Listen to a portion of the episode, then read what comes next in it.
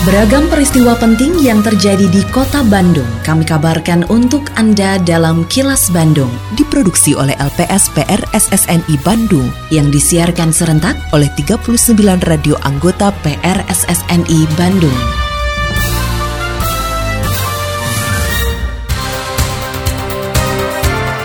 Sejumlah informasi aktual kami hadirkan untuk Anda dan inilah informasi utamanya. Kawasan kolong flyover Kiara Condong kini tertata rapi. Polda Jabar siapkan konsep pengamanan Nataru. Kenaikan kasus COVID-19 karena varian baru. Saya, Santika Sari Sumantri, inilah kilas Bandung selengkapnya.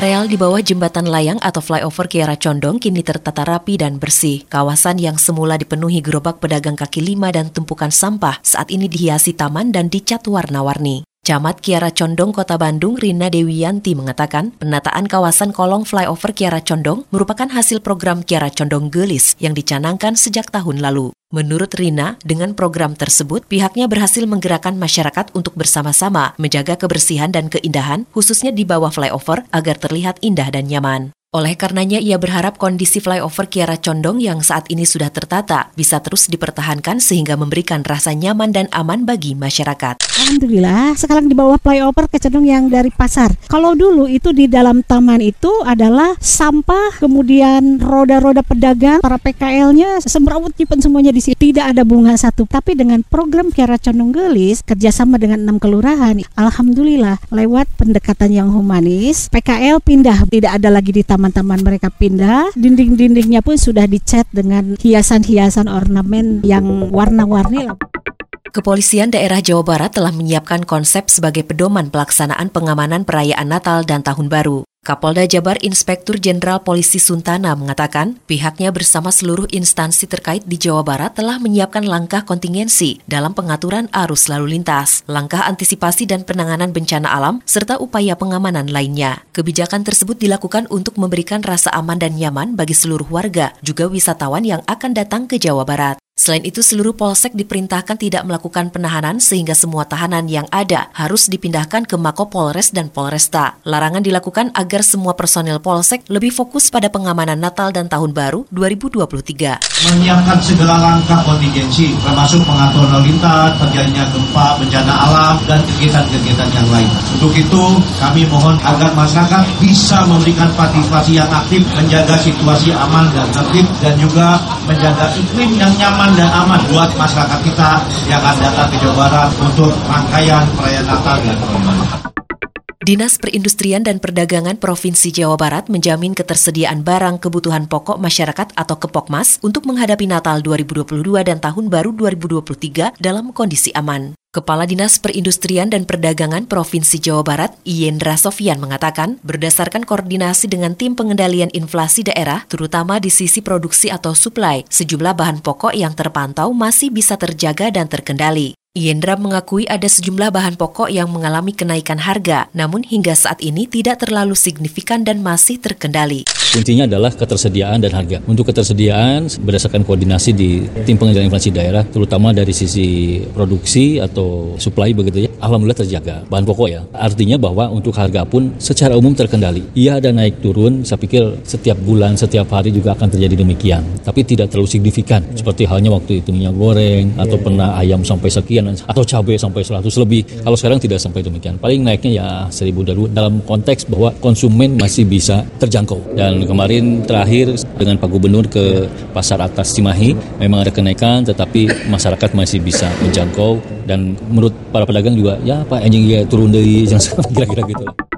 Di masa libur Natal 2022 dan Tahun Baru 2023 atau Nataru, mobil pengangkut barang dibatasi jam operasionalnya, terutama yang melintasi jalan milik Provinsi Jawa Barat. Kepala Dinas Perhubungan Provinsi Jawa Barat A. Koswara menyebutkan, operasional truk pengangkut barang hanya boleh melintas dari pukul 11 malam sampai dengan pukul 5 pagi. Ketentuan berlaku pada tanggal 24 dan 25 Desember 2022, serta tanggal 1 dan 2 Januari 2023. Menurut Koswara, pembatasan jam operasional kendaraan pengangkut barang dilakukan untuk memperlancar arus lalu lintas selama arus mudik dan balik Nataru.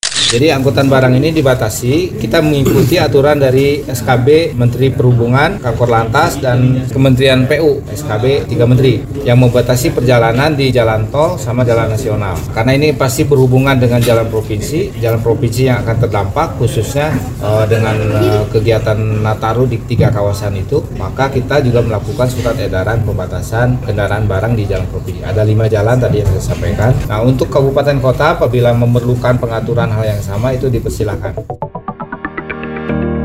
Assalamualaikum warahmatullahi wabarakatuh. Saya Ahmad Rosidin, Ketua Basnas Kota Bandung, menghimbau kepada seluruh masyarakat, khususnya para pengguna jalan dan wisatawan di Kota Bandung, untuk tidak menyerahkan donasi atau sumbangan kepada para pengemis, gelandangan, dan pengamen di jalan raya. Memberikan donasi atau sedekah kepada pengemis bukan merupakan cara yang tepat untuk membantu mereka. Hal ini hanya akan membuat mereka berpanggung tangan dan lebih nyaman untuk meminta-minta daripada melakukan usaha yang lebih produktif. Tentu saya sangat mengapresiasi kebaikan dan keikhlasan masyarakat yang ingin memberikan bantuan kepada saudara kita yang membutuhkan. Namun, alangkah baiknya jika donasi, sumbangan, infak, maupun sedekah Anda disalurkan melalui lembaga resmi seperti Basnas Kota Bandung atau lembaga pengelola zakat lainnya yang terdaftar di Kementerian Agama. Donasi yang Anda salurkan melalui lembaga zakat yang resmi akan dikelola secara akuntabel dan didistribusikan kepada saudara kita yang berhak dan membutuhkan melalui berbagai program, baik bantuan konsumtif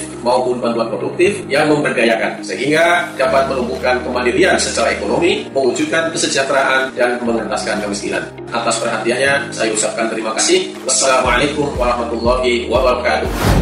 Iklan layanan masyarakat ini disampaikan oleh Dinas Sosial Kota Bandung. Kini, audio podcast siaran Kilas Bandung dan berbagai informasi menarik lainnya bisa Anda akses di laman kilasbandungnews.com. Kementerian Kesehatan mencatat terjadinya kenaikan kasus COVID-19 di sejumlah daerah di Indonesia menjelang periode libur panjang Hari Raya Natal 2022 dan Tahun Baru 2023 atau Nataru. Meski begitu, Menteri Kesehatan Budi Gunadi Sadikin menyatakan kenaikan kasus COVID-19 di tanah air saat ini bukan karena tingginya mobilitas. Menurutnya, kenaikan terjadi lebih karena adanya dua varian baru, yaitu varian XBB dan BQ1. Budi mengklaim lonjakan kasus akibat varian baru juga sudah mulai turun, sehingga tidak akan mempengaruhi resiko kenaikan penularan pada periode libur panjang Natal dan Tahun Baru. Oleh karena itu, ia mengimbau masyarakat tidak perlu khawatir dan dapat berlibur dengan tenang. Jadi untuk COVID-19, datanya sudah menunjukkan kenaikan itu karena varian baru, bukan karena mobilitas. Faktor terbesarnya. Dan sekarang varian baru kita kan sudah masuk sekarang ya, XBB dan BQ1, dan sekarang sudah sampai puncak, sudah cenderung menurun. Jadi insya Allah bisa liburan dengan dengan tenang. Menghadapi perayaan Natal 2022 dan Tahun Baru 2023, PT PLN sudah menyiapkan personil dan peralatan sebagai upaya menjaga ketersediaan pasokan listrik untuk pelanggan. Manajer Komunikasi dan TJSL PT PLN Unit Induk Distribusi Jawa Barat, Dindin Mulyadin mengatakan, pihaknya menyiapkan ribuan petugas pelayanan teknik yang bersiaga 24 jam, terutama di sejumlah lokasi prioritas, seperti rumah ibadah, tempat layanan publik, dan fasilitas kesehatan. Menurut Dindin, semua personil dibekali berbagai infrastruktur dan alat transportasi untuk mendukung kinerja serta menangani gangguan. Tugas kami 24 jam menjaga keandalan pasokan listrik ke pelanggan, terutama di lokasi-lokasi prioritas seperti rumah ibadah, tempat layanan publik, dan fasilitas kesehatan. Personel tersebut antara lain 3.461 petugas yantek, 136 PDKB, dan 366 pegawai PLN. Tetap patuhi protokol kesehatan di masa adaptasi kebiasaan baru untuk memutus penyebaran COVID-19. Selalu memakai masker, mencuci tangan, menjaga jarak, dan menghindari kerumunan, serta mengurangi mobilitas agar terhindar dari terpapar virus corona. Terima kasih Anda telah menyimak kilas Bandung yang diproduksi oleh LPSPR SSNI Bandung.